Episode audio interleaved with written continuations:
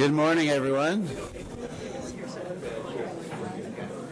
Good morning and welcome to Medical Grand Rounds. In fact, this is the last Medical Grand Rounds of this year, and I wish you all a happy holiday season, and we'll reconvene in the new year. Before we start today's Medical Grand Rounds, you know, as we have been doing for our culinary medicine program, we are educating people about healthy eating. Interesting topic with today, John's discussion about hunger in the world. We are trying to help in this country with us understanding healthful eating choices, and that we can then convey that to our colleagues, friends, family, patients here. There's a quiz that happens each of these mornings, and today's question was, what is the healthy component of chocolate? And I'm happy to say that we have a correct answer from Vicky Biggs. It is the flavanol antioxidants. And so, Vicky, come on up here, and we have a voucher for you. In the spirit of teaching and learning that I have this answer. There you go. Rich Rustin gave it to me. There you go. There you go. Well, there are also bromides and caffeine and a lot of other things in there, but I think it's the antioxidant that would make it the most valuable, very likely, and possibly endorphin stimulation. I mean, there's other good things. All right, let's launch into today's Grand Rounds. To introduce John to us today, we have Lisa Adams. Lisa is an associate professor of medicine in our department in the section of ID and international health. She's also the associate dean at Geisel for global health.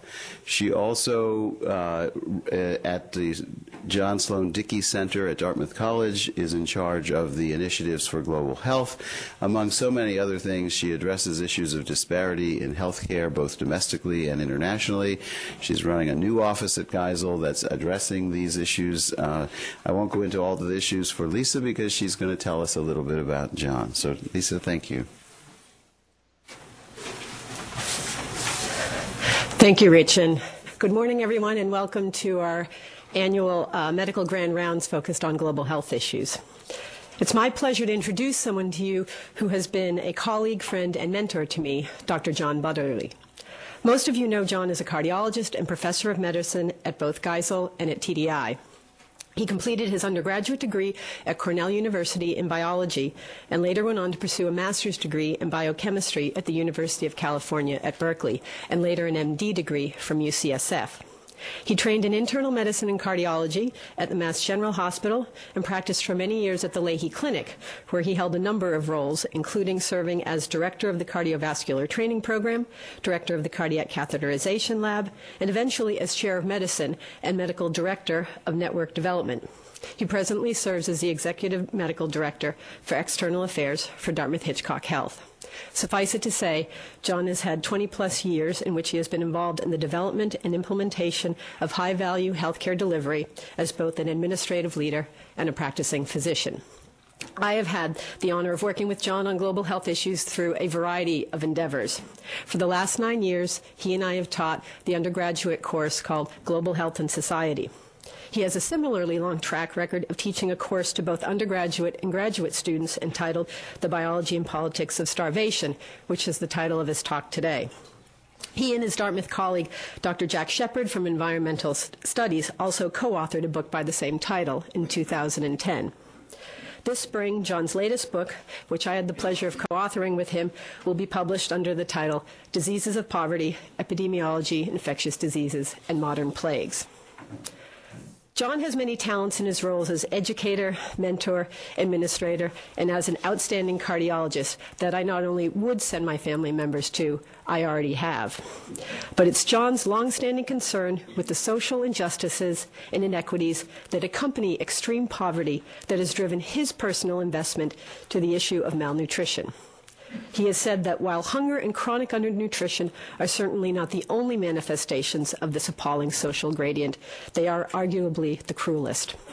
We look forward to hearing his insights into this complex issue in his presentation today on hunger, the biology and politics of starvation. Thank you. Welcome, John.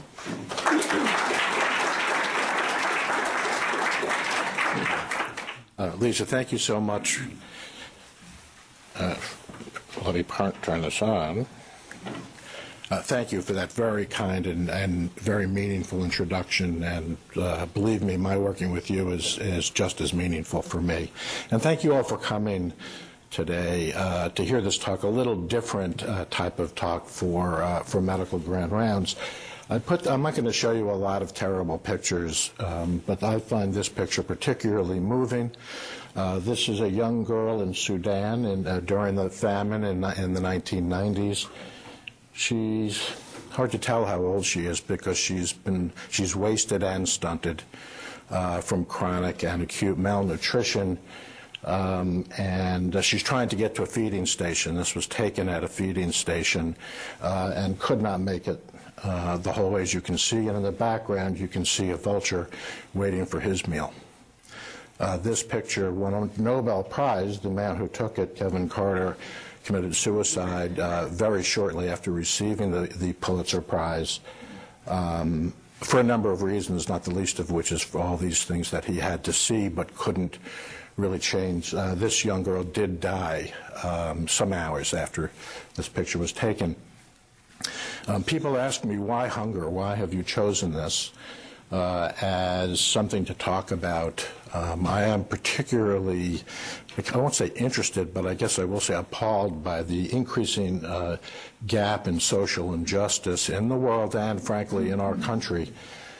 About 25 years ago, I was at an exercise gym in Lexington, Massachusetts, in the locker room, and there was a television there. And we were seeing some terrible images from the famine in the Sudan. A man sitting next to me said, you know, these people are always starving. If they don't want to starve, why do they live there?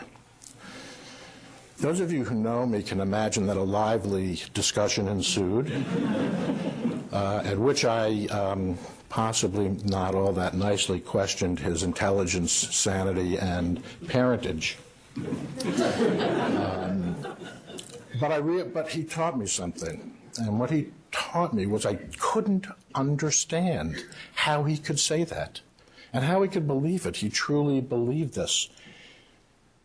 That, plus my feeling, as Lisa said, that of all the injustices, chronic hunger and malnutrition is possibly the cruelest manifestation of these social injustices, led me to begin a journey in which I had to educate myself about this, and led to my developing the course that I taught at Dartmouth. With Lee Witter, some of you may know him, and with Jack Shepherd, who co-authored the book with me. So these are the goals of this talk. I'm hoping you walk away with an understanding of the basic biological and social consequences of inadequate nutrition. I don't frequently give this talk to physicians and nurses, and I know you know or somewhat aware of the biology of this. I'm hoping that I will identify you the authorities that support the concepts of access to adequate nutrition as a basic human right and a basic human need. If I were talking to you about cardiology and I was telling you these are the treatments of choice for acute coronary symptoms, syndromes, acute myocardial infarction, you'd expect me to deliver to you the authorities for that. What does the literature say about it? I hope to do that for you here in talking about malnutrition. I'd like you to understand the differences between the two competing theories explaining the cause of famine in the modern era, and not just the mechanisms of these theories, but why the difference is so important in terms of accountability. And then I'd like to finish by giving you a basic understanding of the biological and behavioral principles underlying man's inhumanity to man. Why do we let this happen? So this is basically a condensation of a 10-week course that we teach at the undergraduate and graduate level. And these are some of the general and specific issues that we cover, and I'll touch on some of them today. But one point I want to make clearly here is that in the vast majority of instances, it is extreme poverty and poverty that underlies chronic undernutrition, malnutrition, and the preventable deaths associated with that. It's complex. There are other issues that come up, changes in climate, natural disasters, but the basic issue is the vulnerability of those people who live in extreme poverty and poverty. So here are some statistics, and I'm not going to throw a lot of statistics at you. 1.4 billion people live on less than $1.25 U.S. a day. That's the UN's definition of extreme poverty. That's 20% of the world's population, and some of them live in the United States. An equal number do not have access to safe drinking water. I'm going to say very little about water in this lecture, but this is a critical issue. 20% of the world does not have access to potable water. Twice that, 40% of the world's population do not have access to safe sanitation, even a pit latrine. 40% of the world's population, something we take for granted. And every 3.6 seconds, a person dies of starvation. And as you'll learn today, they're not dying of starvation. They're dying of complications of chronic undernutrition. And usually this is a child under the age of 5 years. So that equates to 8 to 10 million children a year who die of preventable causes. Bridget Corrigan is given credit appropriately for having said that statistics are people with the tears washed away. I'm not going to talk a lot about statistics today, so I want you to think about people. I can't get my mind around 1.3 billion people, 1.4 billion people. That, to a large extent, dehumanizes it for me. I just can't get my mind around it, but I can get my mind around that picture of that little girl. So we have to think about the individuals that this represents. So what's my authority for saying to you that access to adequate nutrition is a basic human right? After World War II and all the horrors that were involved in that, the leaders of the developed nations realized that this could never happen again, should not happen again, could not happen again. And for that reason, they established the United Nations, they established the World Health Organization, and they assigned this woman, Eleanor Roosevelt, I know you all recognize her, to put together a committee to formulate something called the Universal Declaration of Human Rights, which she did, and you should all read this document. It was put forward by the United Nations as a non-binding declaration. So countries could sign off on it, but they didn't necessarily have to do anything about it. And it's an excellent document, but the point I want to make to you now is that in Article 25, it states very clearly, everyone has the right to adequate food. So that's the first modern declaration that access to adequate nutrition is a human right. And there have been many since then, but this is where the concept was first promulgated. If you read that declaration, you'll recognize that there are a number of promises that have gone unfulfilled. We just haven't gotten there. And in fact, to some extent, it's gotten worse.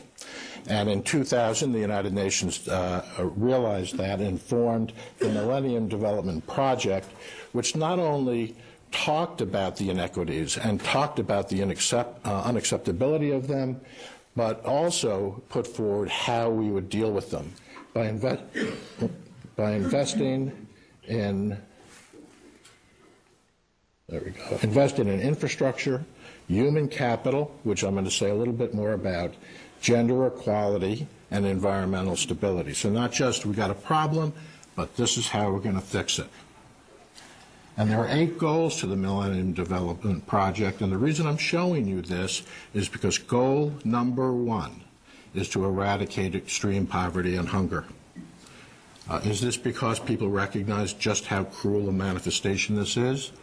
I believe that Jeffrey Sachs, who was an economist and the leader of the Millennium Development Project, it's because he has described something called a poverty trap, that people who are in extreme poverty can't get out of extreme poverty, and that a major reason for that is because they are always hungry. because every thought every day is, where's my next meal coming from? And when you are preoccupied with that, you can't do anything else but look for your next meal. So what's my authority for saying that? And I guess before I go to that, I do want to point out how important education and gender equality is in this. These are synergistic. You can't fix one without fixing the other, and that's true of all these goals. But what's my authority for saying that if there is such a thing as a poverty trap, that chronic hunger and malnutrition is the lock on that trap? Those of you who took Psychology 101 as undergraduates, many of us did as pre-med or biology majors, have heard of Abraham Maslow. He's considered the father of humanistic psychology. And in 1943, he published his theory of human motivation and something that is now called Maslow's hierarchy of needs. And what he pointed out was that there were 5 steps in the development of human beings in order to develop their full potential.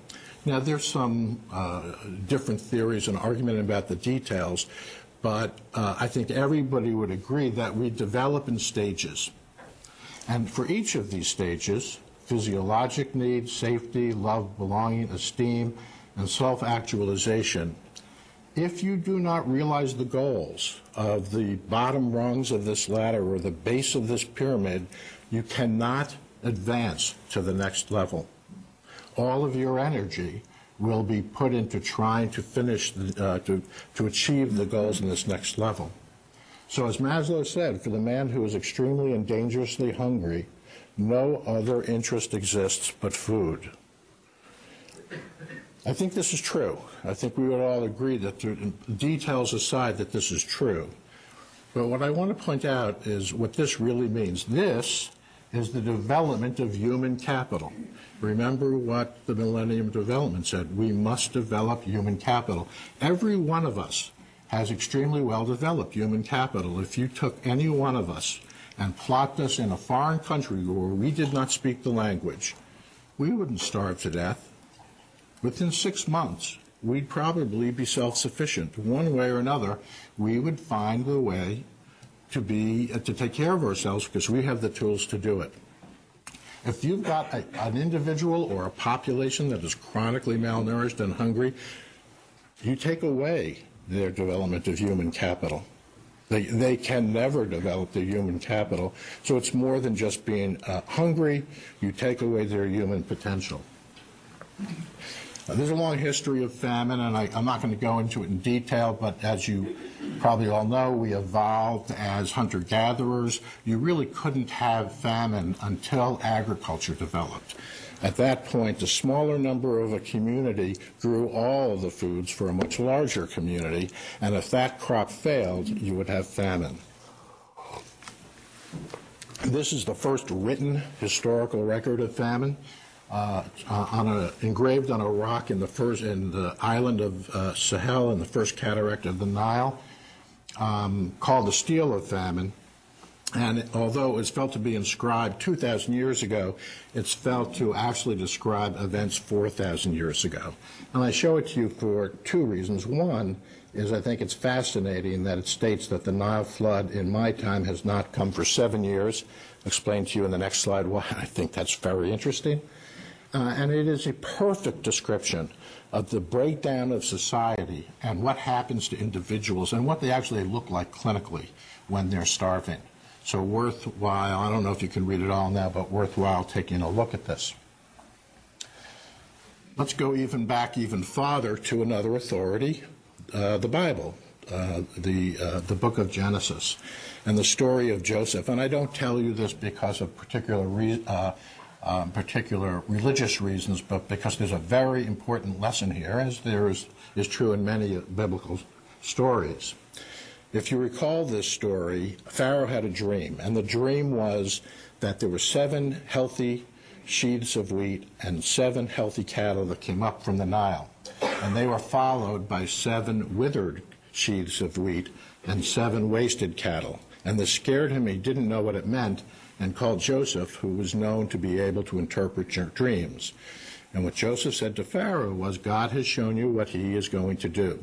There will be 7 years of plenty, followed by 7 years of famine. And what you must do is take 10% of all everything produced in the 7 years of plenty and put it in your granaries. And when you have famine, you will have enough food to feed your people. And Pharaoh said to Joseph, make it so. And that's what happened. So Joseph put the grain in the granaries during the plentiful years, and this was followed by 7 years of the Nile failing to flood. And when that happened, there was famine. Now, the people had no food, and all they had were their farming implements, their livestock, and their land. What happens in modern famine is that as people begin to starve, they sell off their farming implements. They sell off their livestock. They eat their seeds, their crop seeds, because they can't save them, and they end up losing entitlement.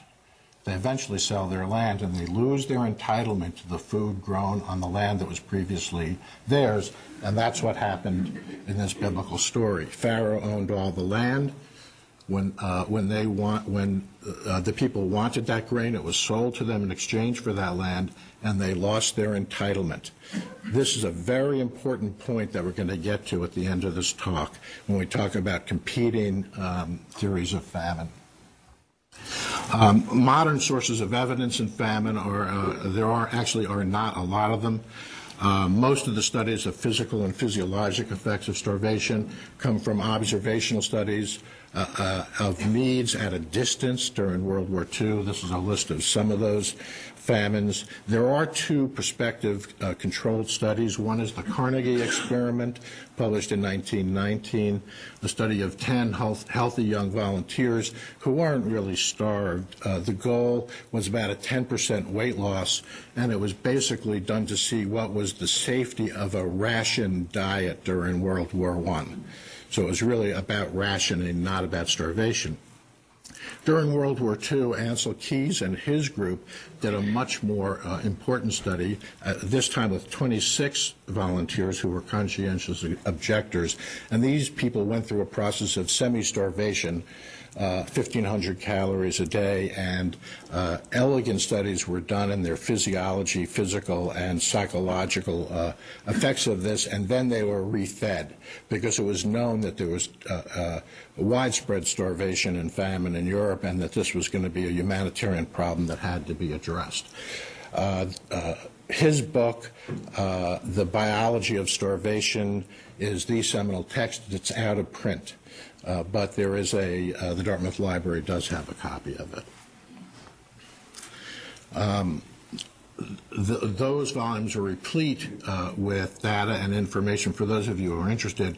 But the 2 points I want to make to you are the first, being that the process of starvation is rarely abrupt. The food supply does not abruptly go away. And so there's almost always a prolonged period of caloric deficit resulting in semi-starvation. And the clinical scenario that one sees has to do with the extent of the nutritional deficit. So everybody can lose 5 to 10% of their weight with no loss of function. Some of us could stand to lose a lot more than that. Severe famines are attended by weight loss of 15 to 35%, and weight losses of 35 to 40% are invariably fatal, despite attempts to refeed. When we taught the course, we used examples in the global context. So we talked a lot about the Great Famine in Ireland. We talked a lot about famines in India and Southeast Asia. But we've got a serious hunger problem in the United States. And perhaps if you've been watching the news on TV, you see advertisements asking you to give money for this problem in the richest country in the world. So in 1995, 4.2 million households reported inadequate food supplies. And by the way, I'm going to show you a couple of pictures here of children who are hungry, and I'm purposely showing you pictures of children who are white. There's a reason for that, and I'm going to talk about it at the end. If you look on the internet for pictures of starving children, you'll see that most of them are of color. And I'm going to hypothesize to you that because of human tendency to develop an us versus them dichotomy, it's easier for us to accept that than it is to look at people who we would perceive as us who are undernourished, and that's my reasoning for showing this to you. Now, this has been going in the wrong direction. So in 2008, 17 million households, or 14.6% of our population, suffered from chronic food insecurity, and that number has held. So in any region, in any state, if you Google it, you'll see about 14% of our population is chronically food insecure and hungry, and that is as true for Hanover and White River Junction in our region as it is for Appalachia. A few more statistics. I'm not going to go over them with you, but again, the picture of the children who are hungry. This is a season of giving. If you're interested in giving to a good cause, every state has a food bank, either New Hampshire or Vermont, or possibly the state that you hail from. They would all welcome a small donation if you feel like doing that. The other group of people who starve, not just the children, but the elderly. So it might alarm you to know that 35% to 55% of hospitalized elderly patients are malnourished. And if you don't believe me, next time you admit somebody in their late 70s, 80s, 90s, take a look at their serum albumin. I think you'll be surprised to see that many of them have biochemical evidence of chronic malnutrition. 40% of people in nursing homes and 25% of seniors in our communities are, have evidence of malnutrition, by which I mean chronic undernutrition. There have been many people who have said that you judge a society by how it treats its children and its senior population. So we should think that through, because we consider ourselves a highly developed nation. It wouldn't be appropriate for me to talk about malnutrition in America without mentioning obesity and the metabolic consequences of that. As Lisa said, we have a book coming out hopefully this spring on, based on our Global Health and Society course called Diseases of Poverty. And we now also have a contract for a second volume of this book that we will be writing in collaboration with Rich Rothstein and Rich Comey that will be called Diseases of Affluence.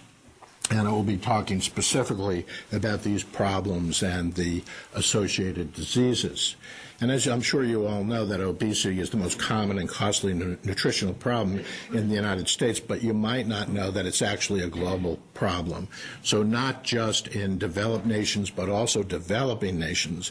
As we see a decrease in the proportion of a population with a BMI less than 18.5, which is considered chronically malnourished, we see a symmetrical increase in the population with a BMI greater than 25, which is considered overweight. And although this first occurs in the wealthy, it invariably much more affects people in the lower socioeconomic classes because it's more expensive to eat healthfully and to access that food. Obviously, I'm not going to go over this in detail, but the point I want to make here is that the control of our hunger and our satiety is extremely complex. For those of you who feel overweight, you know how hard it is to lose weight. For those of you who think you might be a little underweight and try to bulk up, you probably recognize how hard it is to gain weight. This is why. This is under multiple control systems, and this underlines the importance of the homeostasis of our nutrition to our, not just our personal survival, but our reproductive ability and survival of the species. In the course, I go over anatomy and physiology of nutrition, because these are not medical individuals. You're aware of them, but the point I make here is that form follows function. Our bodies are exquisitely developed to extract all the energy we can out of our nutrition. Some of you may have had to take physical chemistry, and you might remember Carnot's heat cycle, which is the theoretical most efficient heat engine. And our bodies are basically heat engines. We take energy and convert that basically chemical heat energy into work. Theoretically, the most efficient of these engines can't produce more than 60% to 80% efficiency. Engines that we have built, that man has built, generally cannot exceed more than 40% efficiency. It's estimated that our bodies are capable of 85% efficiency, more than any mechanical engine built. So that's pretty impressive, and it's because of the anatomy and the physiology involved. I can't go through that, but I do want to talk a bit about nutrition, and this will be a review for most of you.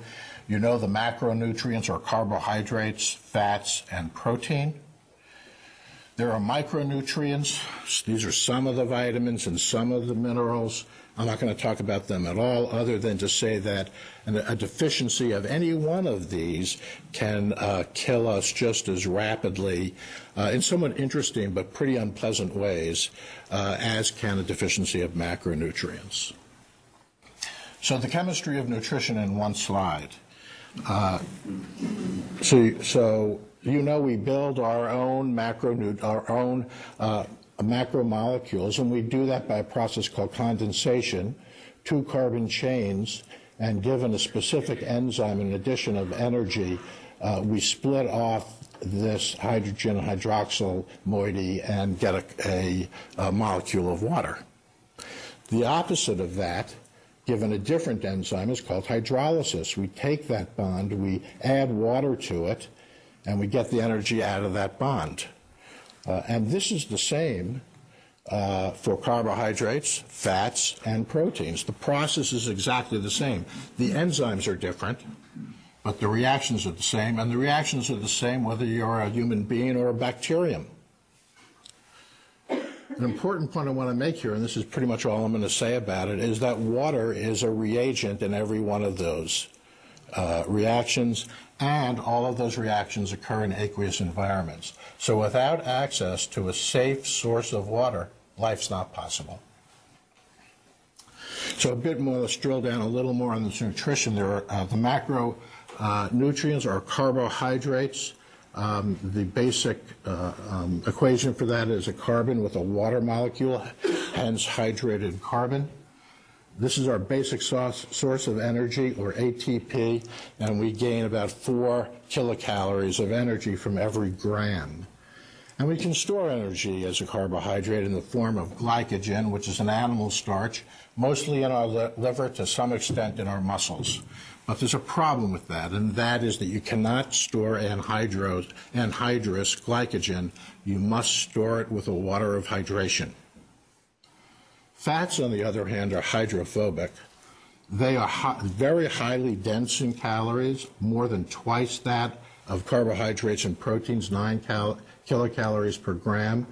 And most of our excess nutrient is stored in this form because it's hydrophobic and it can be stored without water. For those of you who are even average weight, if we were to take all of the energy you have stored in adipose tissue and convert that to glycogen and store it as glycogen, because of the water of hydration, you'd weigh 350 pounds more than you do now. So obviously this is an exquisite biochemical adaptation to being able to store your excess nutrients in a way that you can actually deal with, and of course it's the highest energy content as well. Protein is a very special case. The protein is also 4 kilocalories per gram, but we don't use it very much for energy. It's preferentially recycled to build our internal proteins. The reason for that is that out of the 20 naturally occurring amino acids, 10 of them we can't synthesize. So we call those the essential amino acids. We must have them in our diet, and if we don't, we can't make our own structural proteins. So protein is critically important for this, and we hear a lot about DNA, the nucleic acids, what wonderful molecules they are, and they are. They're self-replicating, they're self-repairing, they're incredibly exquisite in the detail and in their structure and function. But I can, and every piece of information that makes you you is stored in these molecules in every cell in your body. But I kind of see this as a wonderful book that if it's left on a shelf and it's not read, doesn't really do very much. It's when somebody reads it and translates that into knowledge and action that it really becomes useful. And that's true in this case as well. When you translate your DNA into protein, that turns potential life into life. That's how we move. That's how we communicate internally. And it's how we translate genetic information into our form and our function. So when we talk about malnutrition, we don't just talk about calories. We talk about protein, energy, malnutrition, because protein is so critically important. And we can classify this as primary energy deficiency, in which case, if it's just a caloric deficit, the clinical entity is marasmus, a word that comes from the Greek word that means withering. And if it's a primary protein deficiency, it's a disease called kwashiorkor. Now, in the 1920s, a group of pediatricians were in Ghana, and they noticed that there was a very large group of children who seemed healthy. They looked overweight, in fact, chubby, and they were known to have diets that were very high in calories. But they also got sick easily, and they had an alarming rate of mortality. And this wasn't understood. Was it a parasite doing this? Was it a vitamin deficiency? Cicely Williams, who was one of the pediatricians, noticed that the people of the Ga tribe used a term to describe this illness called kwashiorkor. And the general translation of this was the disease the first child gets when the second child is born. So what happens to the first child when the second child is born? They are weaned from breast milk, which is the only source of protein. And they're given a diet that's extremely high in carbohydrate calories, but essentially absent in protein. And these children developed pure kwashiorkor, which is a very pernicious form of malnutrition, which I'll explain shortly. We can also classify protein energy malnutrition as primary due to inadequate intake, or secondary, which is something we see when it's secondary to a disease that causes increased need or decreased intake. So unlike in developed nations, protein allergy malnutrition is the most important nutritional disease in developing nations, highly prevalent. It's related to extremely high child mortality.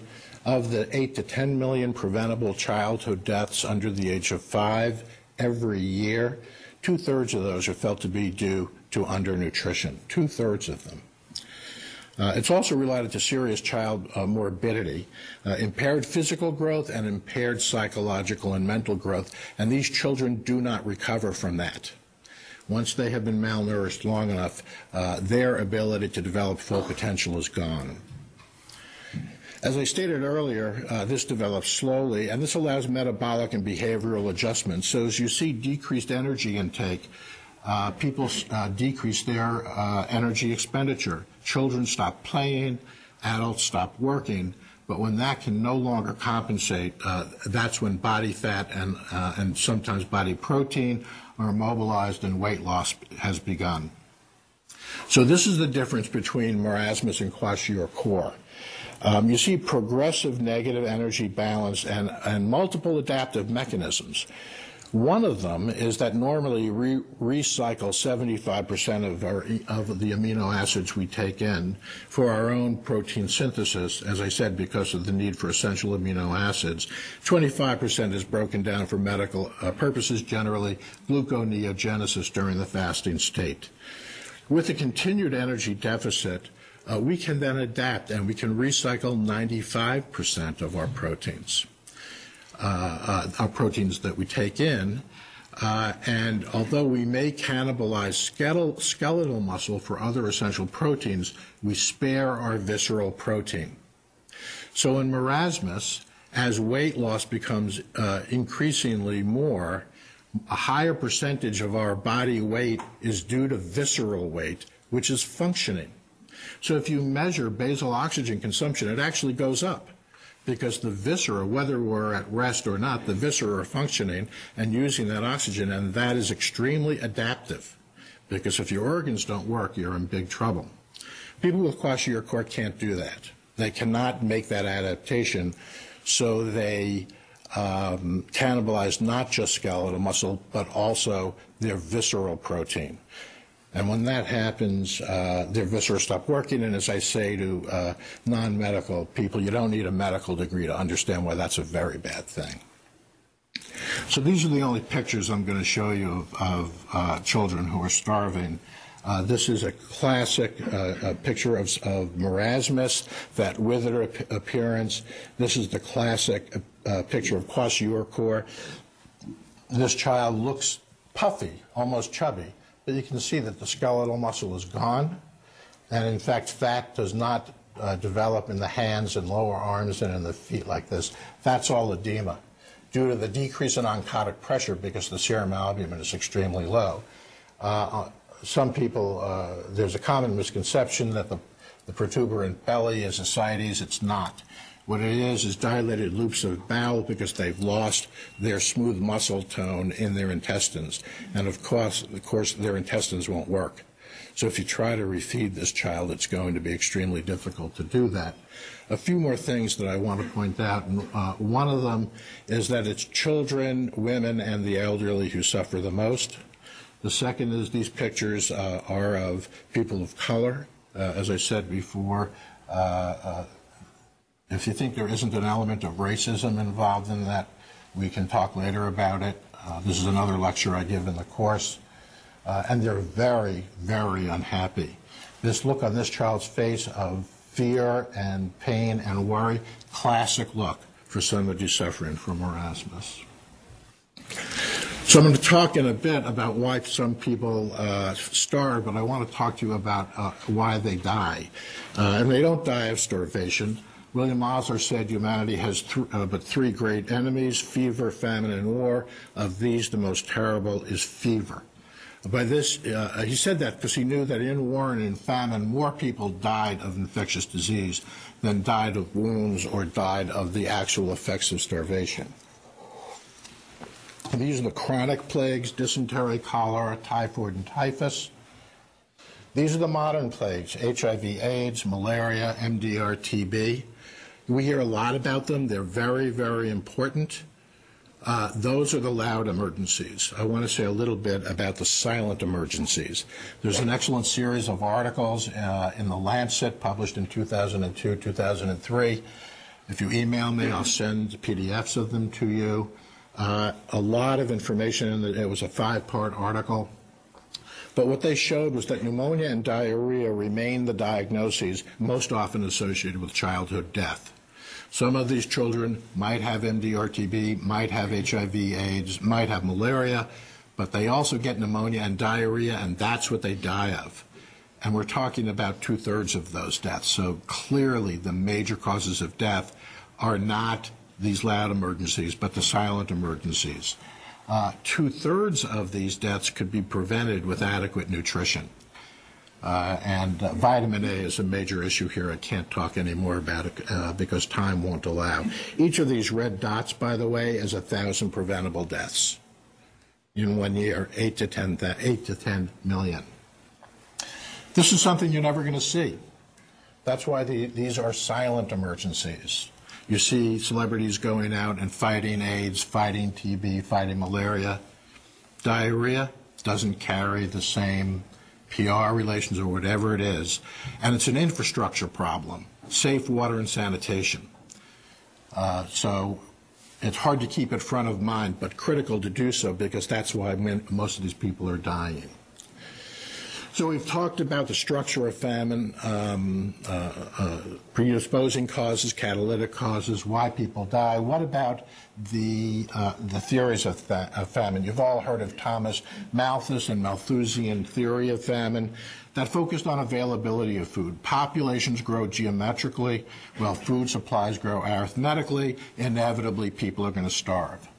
Amartya Sen is a modern economist who won the Nobel Prize in 1984 for his theories.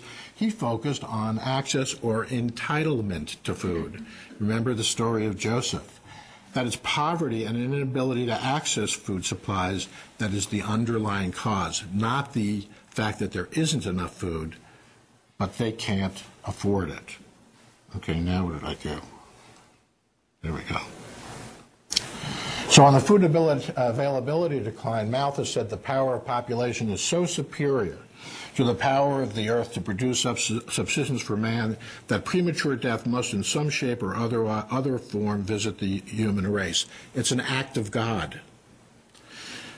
But Sen says starvation is the characteristic of some people not having enough food to eat. It is not the characteristic of there not being enough food to eat. It's an act of man. So it's an act of God. It's a natural population check. It isolates famine from social, economic, and political factors, and it's caused by natural disasters. But if it's an act of man, it's the result of human activity or inactivity, and it's human actions for which we are responsible and we can prevent. So there's an accountability. So it's not just the facts of these theories, but the fact of accountability. If Sen is right, then we've got some accountability here. So who's right? And there are aspects of both that do fit in if you look at separate famines. But Malthus said that if you look at the Great Famine, increasing Irish poverty collided with food shortages from a natural cause to create starvation. The potato blight. The Irish had their potato fields, and that's what they ate. And when the potato blight came along and destroyed the potatoes, they starved. But what Sen pointed out was it wasn't the lack of availability of food, but the poverty of the Irish people and the fact that although there was a lot of food in Ireland being grown on the land, it belonged to the landlords. And it was all being exported for profit. So it wasn't that there wasn't enough food, it was that the Irish couldn't afford it. And think through modern famines. There has never been a famine in democracies, and famines are socially stratified. The rich do not starve. And in all modern families, there has always been enough food available. The poor just can't afford it. So when you think this through, consider the accountability issues. I want to close by going very briefly through some points about human behavior and upper animal behavior, first described by Konrad Lorenz. Most of you have probably heard of him. He's the father of the study of animal behavior. He also won a Nobel Prize with his partners in the 1930s or 1940s. He wrote an excellent book called On Aggression. And if you want to know more about this, read it. It's actually pretty easy reading and fascinating. And what he pointed out in brief is that higher animals that form bonds, individual, intraspecific bonds, recognize individuals and form tight bonds with them, are also animals that demonstrate intraspecific aggression. They are also aggressive about others of the same species. They're not aggressive to other species. They may eat them, but that's not aggression. But they're actively aggressive towards other members of the same species. And these two traits are codependent and mutually reinforcing. So in order to form those bonds, it requires a level of interspecific aggression, and the stronger the bond, the stronger the interspecific aggression. So if you look at animals, and actually a school of fish would be a better example, that do not recognize individuals, that live in a large herd, and there are all kinds of reasons why these animals live like that, having to do with food availability and safety and numbers, they don't form bonds, and they are not aggressive towards one another. In this case, they might be during breeding season, but otherwise there's no aggression among them, and they don't form bonds. If, on the other hand, you look at animals that do form bonds, and advanced waterfowl are excellent examples, and the example that Lorenz uses, they develop stylized forms of aggression which helps them to form their mating bond, and then they are extremely aggressive towards others of the same species, whether that's because of to protect their territory, their food supply, or their young. There's a very clear correlation between how strong the bond is formed and how aggressive they are to others of the same species. And this is true of us as well. And there are innumerable examples of this. So that in us, rather than stylized behaviors, although some of them are stylized, you see these social and political behavioral norms depending on our culture, what is acceptable and what is considered aggressive. And humans are also known for a tendency towards dichotomous categorization. good versus bad, friend versus foe, and importantly, us versus them. Remember what I said about those pictures of children? And the tendency towards us versus them dichotomization. So here's a block party. And these are the, this is kind of the in crowd here. And we've all been here, and you'll recognize this behavior in yourself, whether you'll actively admit it or not. And they're talking about a lot of things, the game, Saturday, and what's happened to somebody's house, but they're also gossiping. Joe's not aging well, he really doesn't look good, I think he's kind of mentally losing it. Can you believe that outfit Sally's wearing? I mean, what could she have been thinking? And she, when is he going to start dressing little Sammy in blue shirts rather than pink shirts and maybe cut his hair? Now, maybe this can be a little unkind, maybe it can be hurtful, but it's not violence, it's not damaging. But what's really happening, they would never say that in front of these people, they're forming bonds. They are, this is us, and they are them. And we've all seen that in fraternities and sororities and clubs, in our groups, our group of friends. Now, I'm from New York, and I happen to know that the Yankees are the best baseball team in the world. Okay. But I've lived in northern New England for a long time, and I know better than to say that. Okay. But that, and that's fun, right? But it's an us versus them.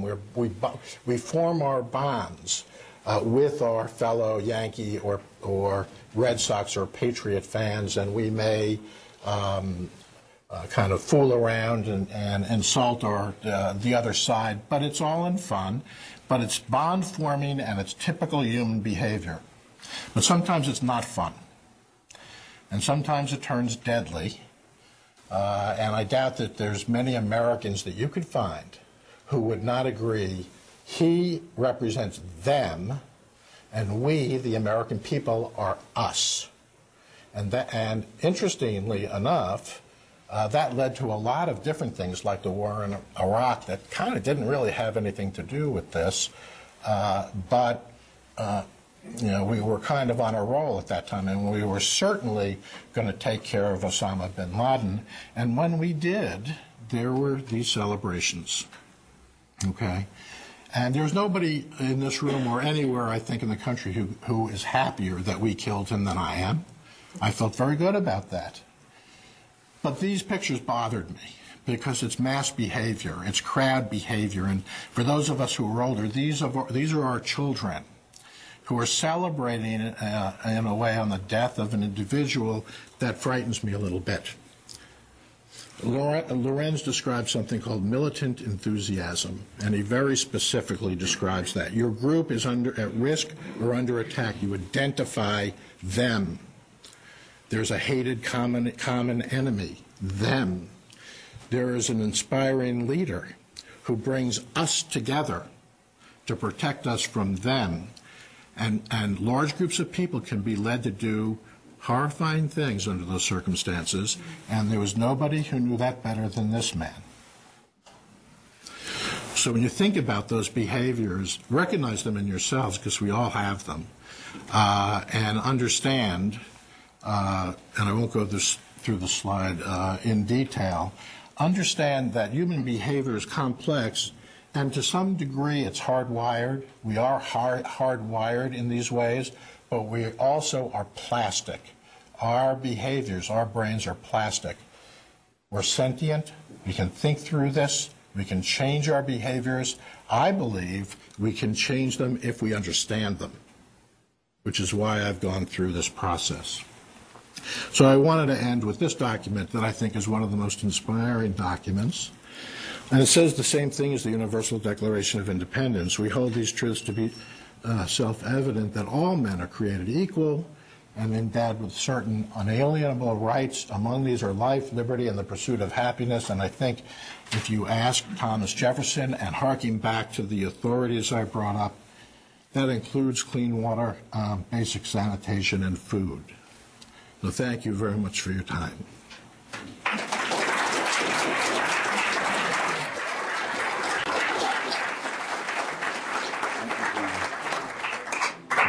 Thank you, John. We have time for a few comments, reactions, self-reflection.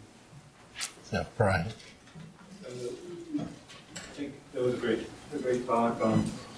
We think about this verdigression, but a real popular book issue is Happy Cow, Antiquity, who talks about the market. And behind all this is wine, and I just wonder what your thoughts are about people buying futures of rice, and that leads to this incredible. Yeah. I think people starve because of that, and the markets are. Absolutely. So they're incredibly complex issues. We could talk about U.S. subsidies to our farmers that keeps farmers in developing nations in poverty. So whether it's trading futures and commodities, or whether it's our policies that are in our best interest, because they're our best interests, but as hurting them, well, that's okay. So maybe that's why we allow that to happen. And if we understand it, we can start to talk to our politicians and start developing different policies.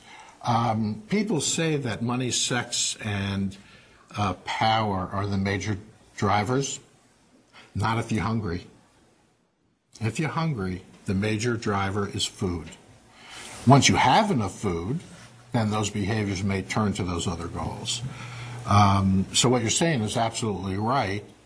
And there are things about our society that, by the way, I do have a conflict of interest. I've been called a bleeding heart liberal. I've been called that by my son, which worries me about my son, but I'll accept the label. I think we'd all agree there are other directions we can go. And yeah, Paul. John, thank you very much, and thank you all to the faculty who are kind of bringing this to the fore. They say all politics is local, but it's also global. And as you mentioned, the Farm Bill being one. So the government really has an impact on, a huge impact on what happens as far as hunger is concerned and poverty is concerned. So, what advocacy groups, political advocacy groups, do you kind of support and we can then kind of be involved in? I know a couple, but I'm just curious as to which ones you feel are. So that's a great question, and you might have a better answer than I do, Paul. So I do support, both philosophically and financially, NGOs that feed people. That's where my interest is. I definitely support organizations that support fair trade, but I otherwise don't think I have recommendations. Do you? Yes, there is an advocacy group that doesn't really give direct money to any country or organization, but their whole purpose is advocacy for preventing the root cause of hunger, which is poverty, which is called Bread for the World. It's a non-religious group, but I mean, it does advocate specifically for the, same policy in the Farm Bill, but also how we relate to, with U.S. aid and our foreign support. It really has an incredible impact. The World Bank, all these policies can, with the right of the pen, more or less relegate a lot of people to poverty. Well, the World Bank, I think, has an agenda that's not necessarily aimed towards decreasing poverty or hunger so much as it is aimed as the economic benefit of the developed nations, if you really look at what they're doing and look at the results. As they say, it's a cliche now, you keep doing what you've always done, you'll keep getting the results you always get, and we haven't addressed these issues. Sending people food isn't the answer. You may need to do it in an acute situation, but it's poverty, and it's the economic policies that are keeping people in that poverty. Charles Whelan wrote a book called Naked Economics, and one of the things he points out is that this is not a zero-sum game. So people feel if we allow these other countries to benefit, we'll lose, zero-sum game. In fact, every time that a developing nation has been able to develop its economy, net wealth has increased in the world. We need to get away from the zero-sum game concept. David. John, that was a terrific talk, and I wanted to mention two factoids that totally support your thesis. You were saying even if you look in the Hanover area or the White River Junction, those are the two towns, there is undernutrition.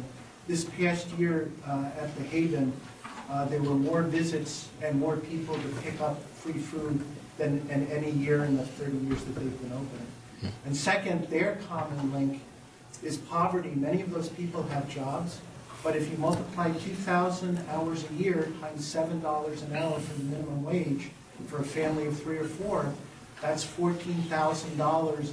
No one can have adequate nutrition, even if they're working at McDonald's 40 hours a week, both of which are strong data to strongly support your thesis at the beginning, right here in our region. Absolutely.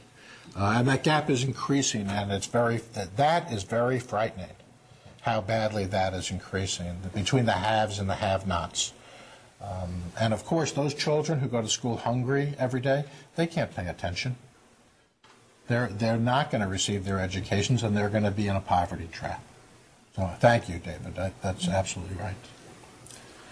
So as we close out this session, we're coming into the holiday season, a season of reflection and thankfulness about our lives. And this is so germane for us to be thinking about what impact we may have locally, globally. Do some self-reflection. And John, thank you so much for bringing this to us. Thank you very much. Thank you.